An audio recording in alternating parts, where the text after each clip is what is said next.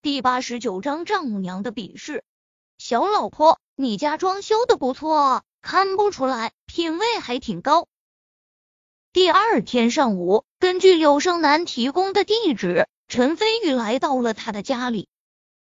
此刻，陈飞宇正坐在真皮松软沙发上，翘着二郎腿，打量着柳生男的住处。标准两居室，装修以淡黄色调为主，客厅中放着几盆绿植，显得温馨中充满了生气。柳生男给陈飞宇倒上一杯白水，嗔了他一眼，说道：“本姑娘好歹也是警花，品味能差吗？话说，你真的打算去给我妈治病？”柳生男怀疑的看着陈飞宇，一副你行了的眼神。那当然，我真的是神医，肯定能把咱妈给治好。陈飞宇臭屁地道。去去去，什么叫咱妈？那是我妈。柳生男手指在陈飞宇腰间掐了一下。啊呀，谋杀亲夫了！陈飞宇夸张的大叫起来。柳生男俏脸立马羞红，狠狠瞪了他一眼，说道：“哼，不理你了，我先去换衣服。”说完，他就向卧室走去了。关上房门的一刻，他内心羞涩砰砰直跳。除了他爸外，这还是第一次有异性来他家里。陈飞宇眼睛一亮，敏锐的发现柳生男并没有锁门。难道他故意留门诱惑我？那我是偷看呢，还是去偷看呢？当然，陈飞宇只是心里这么想想罢了。以他的性格，真想看的话，又何须偷看？没多久，柳生男就从卧室走了出来，换了一身很休闲的衣服，显得青春靓丽，还化了淡妆，眉目如画，美丽动人。不愧是小老婆，真是漂亮，估计古代的四大美人也就不过如此了。陈飞宇眼前一亮，真心夸赞道。柳胜男心中甜蜜，嗔笑道：“油嘴滑舌。”两人下楼后，陈飞宇在小区超市买了一袋苹果，柳胜男看在眼里，为陈飞宇的细心感到高兴，嘴角笑意更浓。柳生男的母亲叫做葛春兰，现在正住在市中心医院疗养，由于身份特殊，所以单独住了一个病房。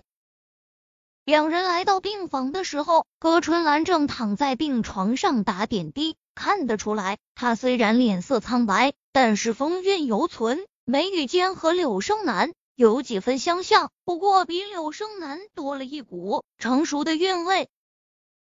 葛春兰看到女儿来看望自己，神色一喜，不过看到柳生男身边的陈飞宇时，神色古怪了起来。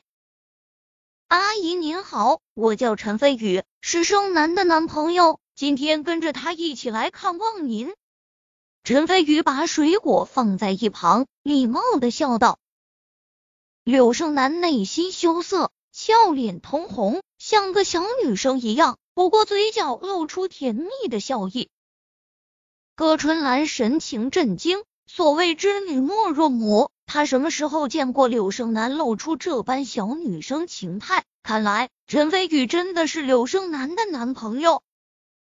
这是怎么回事？盛男前天不是才跟崔山相亲吗？怎么今天就有男朋友了？虽然这是好事，但是这也太突然了吧。而且陈飞宇看着年纪不大，应该还是在校的大学生，这样的人心里一定不成熟，他能给盛男带来幸福吗？葛春兰暗暗皱眉。崔山是他朋友的儿子，他也的确很看好崔山，一直想撮合崔山和柳盛男，所以现在见到陈飞宇后，心里不自觉的就拿陈飞宇和崔山对比起来。原来是盛男的朋友，你快坐吧，盛男，去给他倒一杯水招待客人。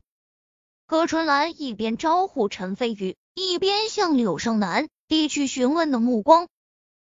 他说朋友而不说男朋友，很显然内心并没有认可陈飞宇和柳盛男的关系。妈，飞宇不是外人，你不用跟他这么客气，柳胜男暗中皱眉，埋怨地道。何纯兰瞪了他一眼，一向听话的女儿竟然埋怨他，这还是第一次，他心里对陈飞宇更加不喜。陈飞宇坦然一笑，坐在了旁边。何纯兰打量了陈飞宇一眼，客气的笑道，小雨，你今年多大了？应该还在上大学吧？阿姨，我今年十九，已经不上学了。陈飞宇笑道，确切的说，他从小住在山上，跟师傅学习，压根就没读过学校。何纯兰暗中皱眉，才十九岁就不上学了，肯定没什么学历，甚至可能连大学都没上过。和海外留学归来的崔山相比，简直一个天上一个地下。何纯兰心里对陈飞宇印象又差了一分，不过表面不动声色，继续笑着问道，我看小雨也是一表人才，应该家教很好。对了，你父母是做什么的？公务员？还是自己做生意？柳生男在一旁看不下去了，坐在何春兰身边，拉着他的胳膊撒娇道，妈，人家飞宇好心来看你，你怎么像个查户口的一样？何春兰暗暗瞪了他一眼，说道，有你这么跟妈说话的吗？妈这不是关心小雨，也就才问了两个问题而已，你看小雨都没反对，你这什么急？陈飞宇笑道，阿姨说的有道理，阿姨，我是个孤儿，从小住在山上，被师父抚养长大的。原来是这样，那你也挺不容易的。何春兰客套的的笑道，但是内心却更加不喜，一个孤儿，没有学历，没有家庭背景，连潜力股都算不上，不，甚至比普通人都不如，更别说和崔山相提并论了。生男都出来工作好几年了，按理来说应该挺成熟稳重的，怎么看人的眼光这么差？随后陈飞宇又和何春兰闲聊了一会儿，能明显感受到何春兰态度冷漠，一点都不待见他，甚至还时不时的提起崔山，把崔山夸得像朵花。而作为陪衬的陈飞宇自然被何春兰有意无意的贬低了。柳胜男又是好气又是好笑，崔山都被陈飞宇给开除了，给陈飞宇提鞋都不配，妈竟然还好意思在陈飞宇跟前提起崔山，待会肯定脸都会被打肿的。他数次想告诉何春兰真相，但是一直插不上话，只能歉意的看向陈飞宇。陈飞宇非但没生气，反而冲他笑了笑，让他心里感动的同时，更是甜滋滋的。这倒不是何春兰嫌贫爱富，只不过她作为过来人，深知婚姻是爱情的坟墓，如果没有物质基础，那婚姻就是空中楼阁，而柳胜男也只能跟着陈飞宇受苦。何春兰作为一个母亲，自然希望自己的女儿以后能过得幸福。阿姨，我先出去一下，你跟胜男先聊着。陈飞宇神秘一笑，随便找了个借口，便推开门出去了。来到走廊后，拿出了手机拨通一个号码。病房内，陈飞宇刚离开，柳胜男埋怨道，妈，人家飞宇好不容易来看你一次，你的态度怎么那么冷淡？何春兰哼道，你还好意思说我？我问你，前天你不是和崔山相亲了吗？情况怎么样？柳胜男撅着嘴道，我不喜欢他，对他没感觉。何春兰怒其不争道，我跟你说，崔山的母亲和我是好友，崔山这孩子我也算是看着长大的，人品绝对没得说，这知根知底的，比陈飞宇一个孤儿强吧。而且崔山还是海外留学生，学历和阅历上肯定甩陈飞宇十条街不止吧。另外，崔山年纪轻轻就已经是名记商贸大厦的创意总监了，以后在韩慕清这样的商界奇才熏陶下，成就肯定不可限量，比陈飞宇的工作也强多了吧。哦对了，陈飞宇是做什么工作的？我倒忘问了，不过不用想，肯定是给别人打工的。柳生南一开始听到母亲便低沉非语，心中还很生气，但是听到最后的时候，忍不住扑哧一声笑了出来。你这孩子，我跟你说正事呢，你笑什么笑？何纯兰不高兴了。柳生南一边捧腹大笑，一笑说道：妈，你可知道飞鱼也在铭记商贸大厦工作吗？何纯兰讶道：陈飞宇也在铭记商贸大厦，看来是我小瞧他了。不过崔山可是铭记商贸大厦的创意总监，可比陈飞宇一个普通的小员工强多了。